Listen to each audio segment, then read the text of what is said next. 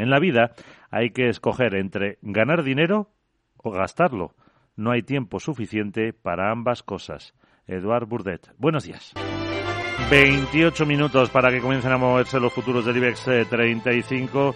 Eh, los del Eurostock 50 vienen con recortes del 0,3%, 3.800 eh, puntos y de, pues ya está plano el del S&P 500 que venía con ligeras subidas y es que el miedo a China, nuevas variantes, que se extienda otra vez la pandemia, pues eh, atenaza un poco los mercados. De hecho, ahora cierra el Kospi surcoreano y lo hace con una caída de casi casi el 2%, más del 1,9 a 2.237 puntos. El índice Nikkei ha recortado un 0,94, que es lo mismo también que ha bajado la bolsa australiana. Shanghai se deja un 0,28 y el Hansen de Hong Kong un 1%. Recortes que vimos ayer también en Wall Street superiores al punto porcentual y sigue el desplome del eh, Nasdaq este ejercicio. Fíjense que en lo que va de año de este 2022, del que no nos queda nada, pues eh, ya ha recortado un 34,5% de su valor. En el caso del eh, IBEX 35 que es eh, pues la bolsa europea que menos cae, el recorte es del 5%. Son argumentos para una mañana en la que también hay que mirar en las pantallas de XTV a cómo están las divisas y tenemos al euro dólar plano en 1.0619, baja un poquito respecto a lo que veíamos eh, ayer a esta misma hora que estaba en el entorno del 10640. Y también hay que fijarnos en los eh, CFDs, en las pantallas de CMC Markets, para ver cómo está el del eh, crudo Brent. Ahora mismo está bajando un poco más de medio punto a 83, 82 eh, con 98 mm, dólares. Y dentro de todo este aspecto negativo nos quedamos con un mensaje de esperanza, el deseo del discurso de Nochevieja del secretario general de Naciones Unidas, Antonio Guterres. En 2023 hagamos de la paz una piedra de toque de nuestras palabras y acciones. Juntos hagamos que 2023 sea un año en, en el que la paz vuelva a nuestras vidas, nuestros hogares y nuestro mundo. Además, eh, todo esto nos lleva a ver eh, lo que pasaba, como decía, en eh, China. los países como Italia, Corea, Japón, India van a pedir ya PCRs. También Estados Unidos desde el día 5 lo estudian Reino Unido y Australia. Eso no le parece bien al portavoz de Exteriores de China, Wang Wenbin.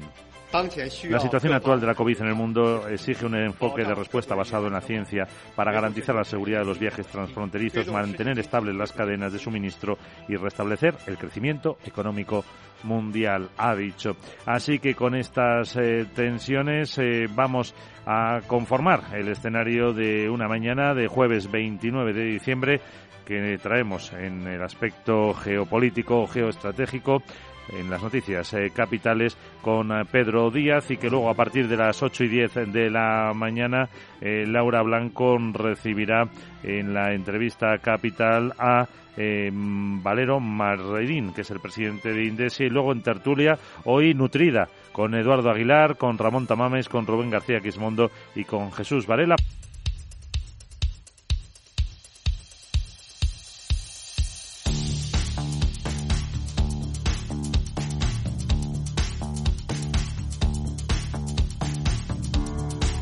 Capital, la Bolsa y la Vida.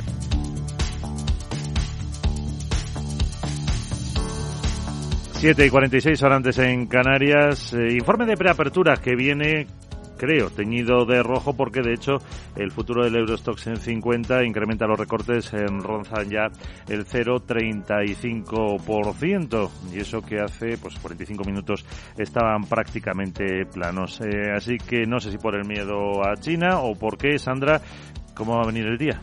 Pues la verdad es que un poquito de todo. La verdad es que el año ya está hecho, nos están diciendo los analistas y los inversores. Lo que siguen es lidiando con esos datos económicos eh, mixtos, el aumento de los casos de COVID en China que arrojan eh, dudas sobre esa posibilidad de una rápida recuperación de la segunda economía más grande del mundo después de que se haya relajado las eh, estrictas medidas que estaban atenazando su economía y van a seguir las tensiones geopolíticas derivadas de la guerra en Ucrania. El director de de la firma Kenyon Asset Management, eh, Kevin Mann, eh, sin embargo, cree que se avecinan días mejores para las bolsas, porque en su opinión ya se ha pasado lo peor en cuanto a los tipos de interés y también a su juicio se ha tocado el nivel más alto en la inflación. El mero hecho de que hayamos alcanzado el pico de inflación significa que hemos alcanzado el pico del halconismo. Con, con toda probabilidad vendrán días mejores, pero creo que la mayoría de esos días mejores llegarán probablemente en la segunda mitad de 2023, ya que en la primera probablemente veamos una mayor desaceleración de la economía de Estados Unidos que conducirá a un periodo de recesión. Por cierto, que el índice de confianza de los inversores eh, que mide State Street Global Markets y que analiza los patrones de compra y venta de los inversores institucionales ha caído en el mes de diciembre hasta 75,9 puntos. Ese es el nivel más bajo desde que comenzó la pandemia hace tres años y muestra cómo el apetito por el riesgo se ha debilitado este mes, sobre todo en Estados Unidos, donde crece la preocupación por la recesión. Y vamos a hablar de empresas. Nos fijamos en Novartis. La farmacéutica va a pagar dos 245 millones de dólares para poner fin a un litigio antimonopolio que acusaba a esta farmacéutica suiza de intentar retrasar el lanzamiento en Estados Unidos de las versiones genéricas de su medicamento para la hipertensión Exforge. Entre los demandantes están las farmacéuticas estadounidenses CVS Health, Kroger y también Walgreens Boots Alliance. Y ahora creo que la siguiente protagonista es italiana y es, eh, o no, no es ACE, ACS, ACS, ACS es española. ADIF, alta velocidad. Hay una AC que es italiana, sí. es ACS, la española. ADIF, alta velocidad, que ha adjudicado a una unión temporal de empresas formada por ACS, por Robert y por Texa, obras en Valencia que están valoradas en más de 443 millones de euros. En concreto, van a construir un nuevo canal de acceso para la integración de la alta velocidad en la ciudad de Valencia y la ampliación y remodelación de la estación de Joaquín Sorolla y de su aparcamiento.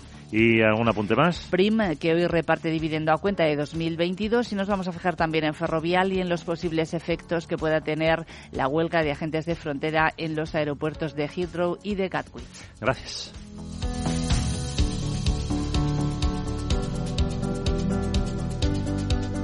Capital Radio, la genuina radio económica.